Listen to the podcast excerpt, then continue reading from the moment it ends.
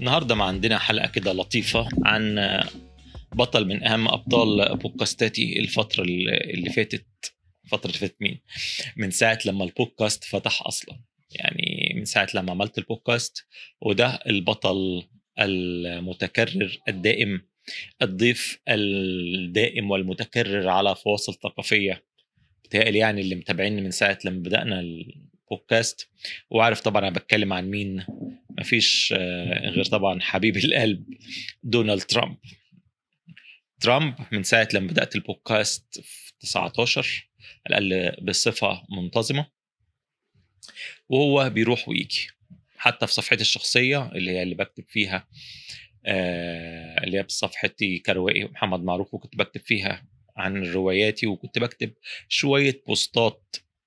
سياسية وتعليقات على الشأن الدولي وشوية حاجات تاريخية قبل ما أفصله وأعمل فواصل ثقافية من زمان. وأنا طبعا بيجي سيرة ترامب من قبل حتى ما يبقى رئيس الولايات المتحدة الأمريكية، يعني صفحتي على الفيسبوك قديمة، فكنت تناولت بعض السياسة الدولية أيام أوباما، وطبعا الحملة الانتخابية الشهيرة بتاعة 2016 وشوية من رئاسة دونالد ترامب في البدايات. ودلوقتي ورغم أننا داخلين على 1.5 سنة من مشيان دونالد ترامب من البيت الأبيض، إلا أن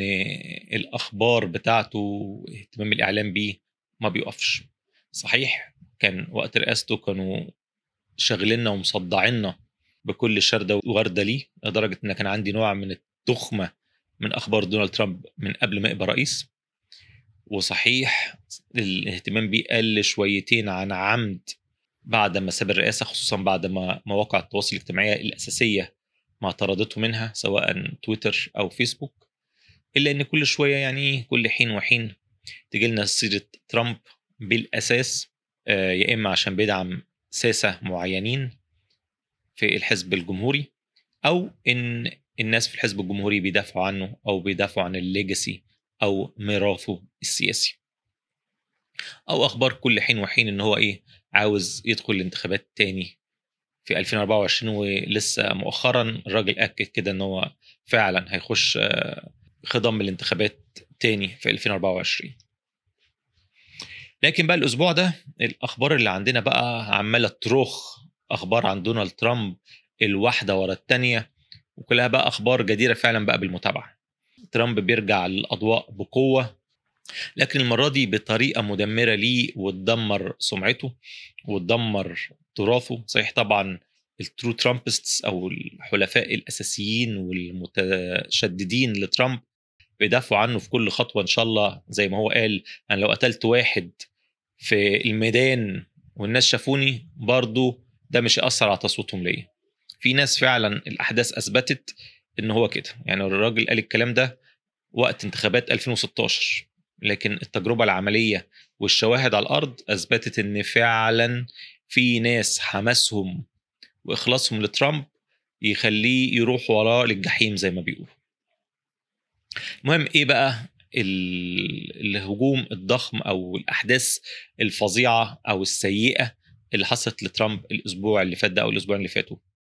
حاجتين كبار بالأساس، أهمهم هو إن تم التحقيق معاه في نيويورك بتهم لها علاقة بالبيزنس بتاعه في المدينة وفي الولاية، وفيها ترامب عمل يعني حركة يعني مذهلة في قانون الولايات المتحدة الأمريكية اسمه إن أنت تستدعي invoke the Fifth Amendment، يعني تستدعي التعديل الخامس للدستور الأمريكي، واللي معناها ببساطة إن أنت بترفض الشهادة أو الإجابة على أسئلة في التحقيق لأن ده بيضرك شخصيا. يعني القانون الأمريكي بيحمي حتى المتهمين من إن هم يجاوبوا على أسئلة عشان ما يضروش نفسه، عشان كده لو شايف إن الإجابة ممكن تضرك بتستدعي حاجة اسمها الإيه Fifth Amendment. وده اللي دونالد ترامب عمله في التحقيق معاه في نيويورك، وكانت شيء مذهل إن هو ما جابش غير سؤال واحد لما قال له اسمك إيه، بعد كده كل الأسئلة اللي سألوها له كان بينفوك الفيفث أمندمنت، بيقول مش هجاوب على السؤال ده لأنه ممكن يضر بمصالحي من الآخر أو بيا. دونالد ترامب اللي كان يعني بيصول ويقول ويتهم كل الناس، أي حد عليه شبهة بأنه هو مجرم أو حرامي أو مغتصب، في مرة من المرات قال أي حد بيستدعي الفيفث أمندمنت هو شخص مذنب بالتبعية أو بالمنطق. والحقيقة هو ده اللي عمله في نفسه بمقولته دي من كذا سنة، إنه هو لما عمل كده من الآخر أدان نفسه في كل الاتهامات اللي مكتب النائب العام في ولاية نيويورك وضعها ضده، اتهامات بالفساد التجاري ومخالفة القوانين. صحيح أنصاره وهو حاولوا يعني يظهروا الموضوع زي ما بقول لكم على إنه نوع من تحدي النظام وتحدي الدولة العميقة اللي بتستقصده، لكن الناس المحايدة والناس اللي بتتفرج من بعيد شافوا، وده بالمنطق، إن هو فعلا الراجل عارف إن في شهادات معينة أو أسئلة معينة لو جاوب عليها هيدين نفسه، وطبعا لو كذب طبعا هيتحاكم بالبرجري أو اللي هي الأقوال الكاذبة، ودي كده ممكن يخش فيها السجن. إنما استدعائه طبعا للفيفث أمندمنت بيحميه من الموضوع ده وما يجبروش على إنه هو يجاوب الأسئلة. لكن ده طبعا مش الحدث الوحيد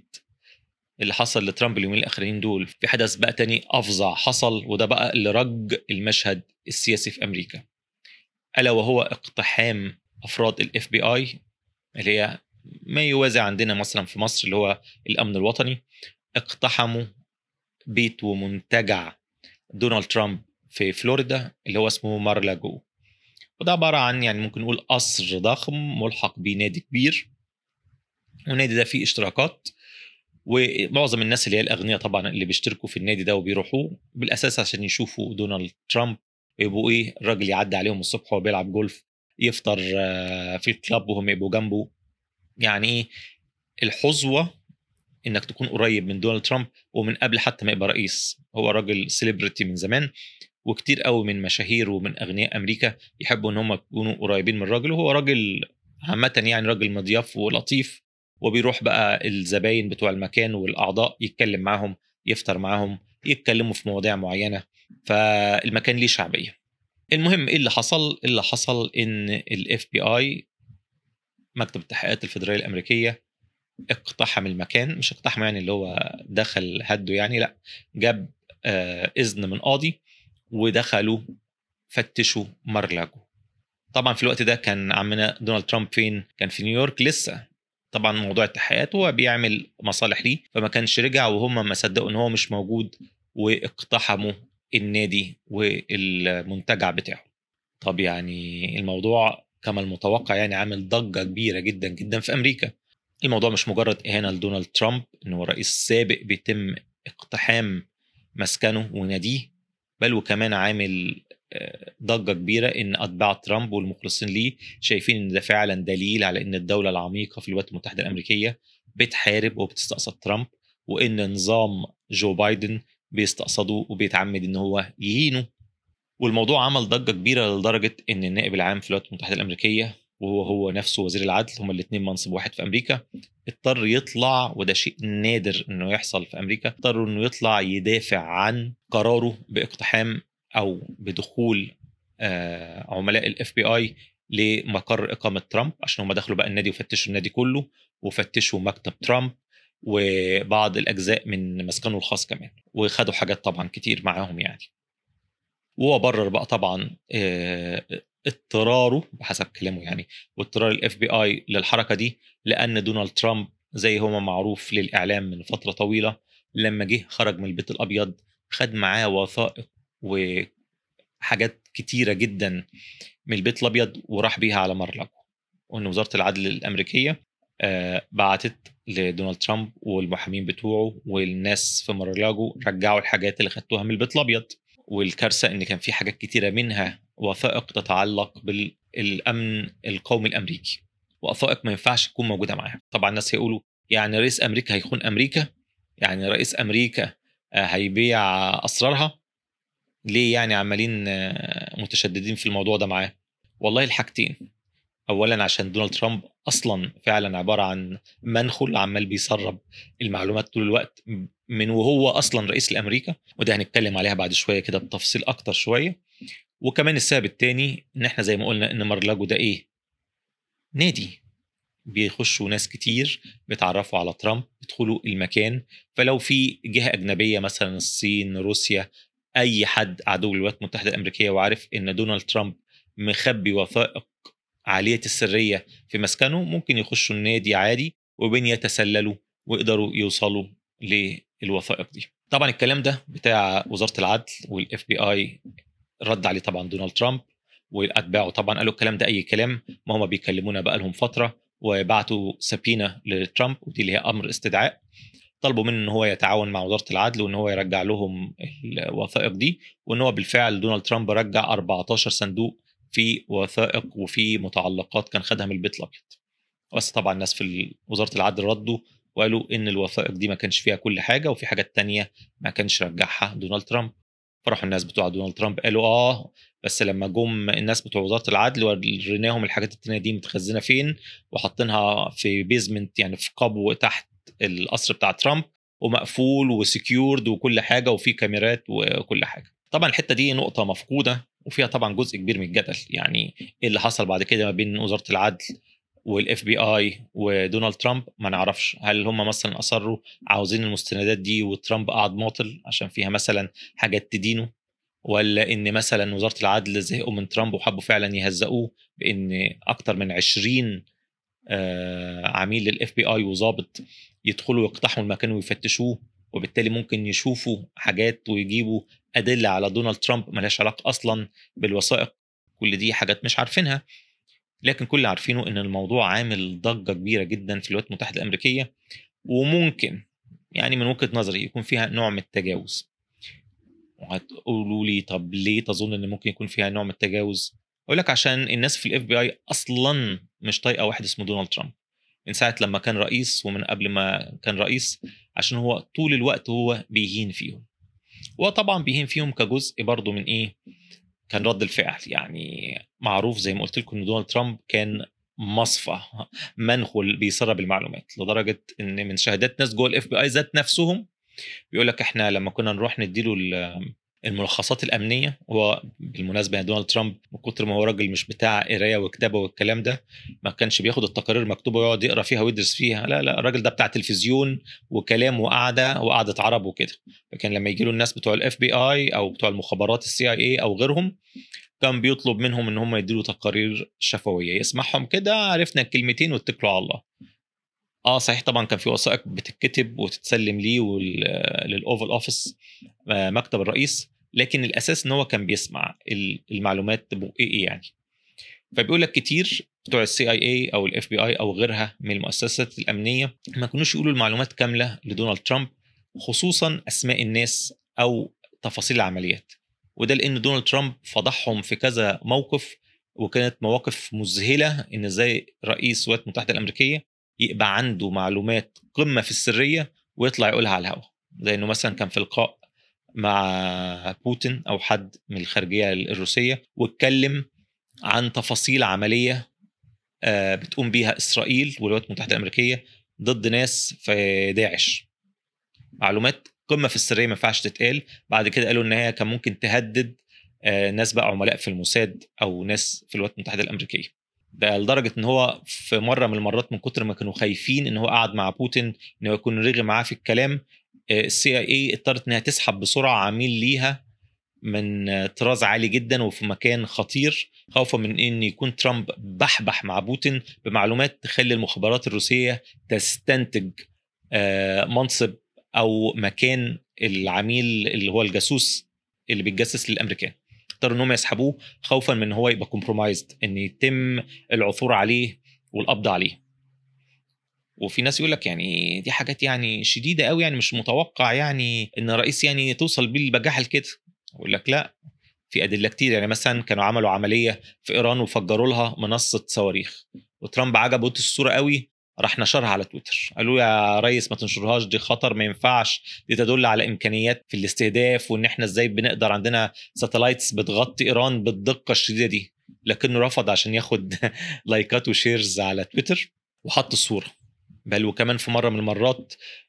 عشان برضو يستعرض قدام المتابعين بتوعه على تويتر قال عن عملية سحب الدعم الأمريكي من الأكراد، وده كان شيء المخابرات الأمريكية والجيش الأمريكي ما كانوش عاوزين أي حد يعرف بيه خالص، لأن طبعا نتيجته تركيا صعدت من عملياتها هناك في شمال سوريا. تفاصيل بقى زي كده ترامب دايما كان بيعملها بهدف الاستعراض، وفي ناس تانيين بيقولوا لا مش بهدف الاستعراض بس، بل وكيدا في الاف بي اي وبتوع المخابرات، لانه من البدايه وهو دونالد ترامب شايف ان دول الدوله العميقه اللي كانت بتستهدفه ومش عاوز يبقى رئيس. ودليله على كده لما طبعا تم نشر تقارير من قبل حتى ما دونالد ترامب ما يبقى رئيس اللي كانت بتقول ان روسيا وبوتين شخصيا كانوا عاوزين ترامب يبقى هو رئيس الولايات المتحده الامريكيه مش هيلاري كلينتون، عشان شايف ان ترامب شخصيه ودوده وفريندلي ليه. طبعا الكلام ده جنن ترامب، لان في تلميح ولو من بعيد ان فعلا ممكن تكون المخابرات الروسيه ساعدت وساهمت بقوه في ان هو يبقى رئيس امريكا. فدي كانت عامله حساسيه عند ترامب وزي اللي على راسه بطحه، لدرجه ان هو بعد ما بقى رئيس بسنتين ولا حاجه قعد في لقائه الشهير في هلسنكي مع بوتين وقال انا قعدت مع بوتين وهو قال للراجل ان احنا ما تدخلناش في الانتخابات الامريكيه، وانا الحقيقه مصدقه، يعني يبقى هو بصدقه ومش مصدق المخابرات بتاعتي لا الاف بي اي ولا السي اي اي ولا غيرهم، انا مصدق الراجل ده عنكم. ودي مش الحادثه الوحيده، في حادثه تانية برضو لما طلع تقرير للمخابرات الامريكيه وقالوا ان اعداء امريكا الاساسيين، الكلام ده تقريبا في 2019، هم تنظيم داعش وكوريا الشماليه، لان دول بيمثلوا تهديدات حيويه آنيه في اللحظه دي من تاريخ امريكا، وانهم ما كانوش بيشكوا في الوقت ده في 2019 ان ايران تقدر او عاوزه تبني قنبله نوويه. طبعا الكلام ده ما كانش جاي على مزاج ترامب اللي هو طبعا كان في الوقت ده ولا يزال يعني حليف كبير لإسرائيل، وكان عاوز يعني ياخد موقف أشد صلابة وراديكالية تجاه إيران. احنا عارفين طبعا هو كان خرج من اتفاقية أوباما مع إيران، لكنه برضو كان عاوز ياخد موقف أكثر تشددا مع إيران، وما عجبوش التقرير ده بتاع أجهزة الاستخبارات بتاعته. فمش مجرد بقى يقول لهم أنا مش عجبني تقريركم، لا ده طلع جرسهم على تويتر وعلى مواقع التواصل الاجتماعي وقال لهم من واضح إن هم مش عارفين أولوياتهم ومفروض يرجعوا المدرسة يتعلموا تاني. يعني الراجل كان بيبهدلهم وبيمسخرهم وبيمسح بيهم البلاط. فطبيعي كلنا بشر، صحيح أمريكا دولة مؤسسات وإن كل مكان ليه القواعد بتاعته، بس ده ما يمنعش إن الناس زي ما بيقولوا كده يكونوا holding a grudge، شايلين منه، وهالفرصة جات لهم عشان ينتقموا منه ويجرسوه. وهو نخش بيته كده ونلم بعض الوثائق ممكن يطلع منها حاجات تدينه في قضايا تانية، وهو يبقى انتقمنا منه زي ما كان بيعرب بينا قبل كده. بس طبعا موضوع زي ده ما بيعديش بالسهل في دولة زي أمريكا، لأن ده زي ما احنا شايفين تغول للحكومة، والمواطن الأمريكي عامة عنده حساسية من الموضوع ده. عشان كده زي ما قلت النائب العام أو وزير العدل في أمريكا اللي هو جارلاند طلع وقال احنا جربنا كل الطرق اللطيفة لكن للأسف اضطرينا ان احنا نعمل كده،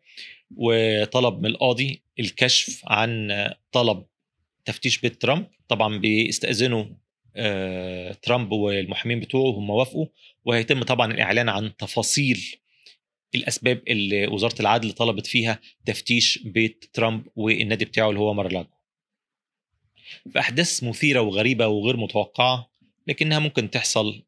في الدول الديمقراطية والأنظمة المفتوحة. صحيح بتكسف الدولة قدام العالم، لكنها بطريقة أو بأخرى بتعمل نوع من التمحيص ونوع من الترشيد للسلوكيات البشرية المتطرفة. يعني لما واحد يجي يشوف اللي حصل في ترامب، واحد متطرف أو شعباوي زي ترامب يشوف اللي حصل فيه، ممكن يلم الدور شوية ويعرف ان الدنيا يوم ليك ويوم عليك، ويخاف من اليوم اللي عليك فيلم الدور. بس ده كل عند النهاردة. لو ليكم اي اراء او مقترحات او تصحيح لاي معلومة في الحلقة ياريت تكتبوها في التعليقات سواء على الفيسبوك او على اليوتيوب. لو عجبتكم الحلقة اعملوا لها لايك، شيروها على مواقع التواصل الاجتماعي مع معارفكم اللي يحبوا يسمعوا النوع ده من المحتوى، واشوفكم على خير الحلقة الجاية. مع السلامة.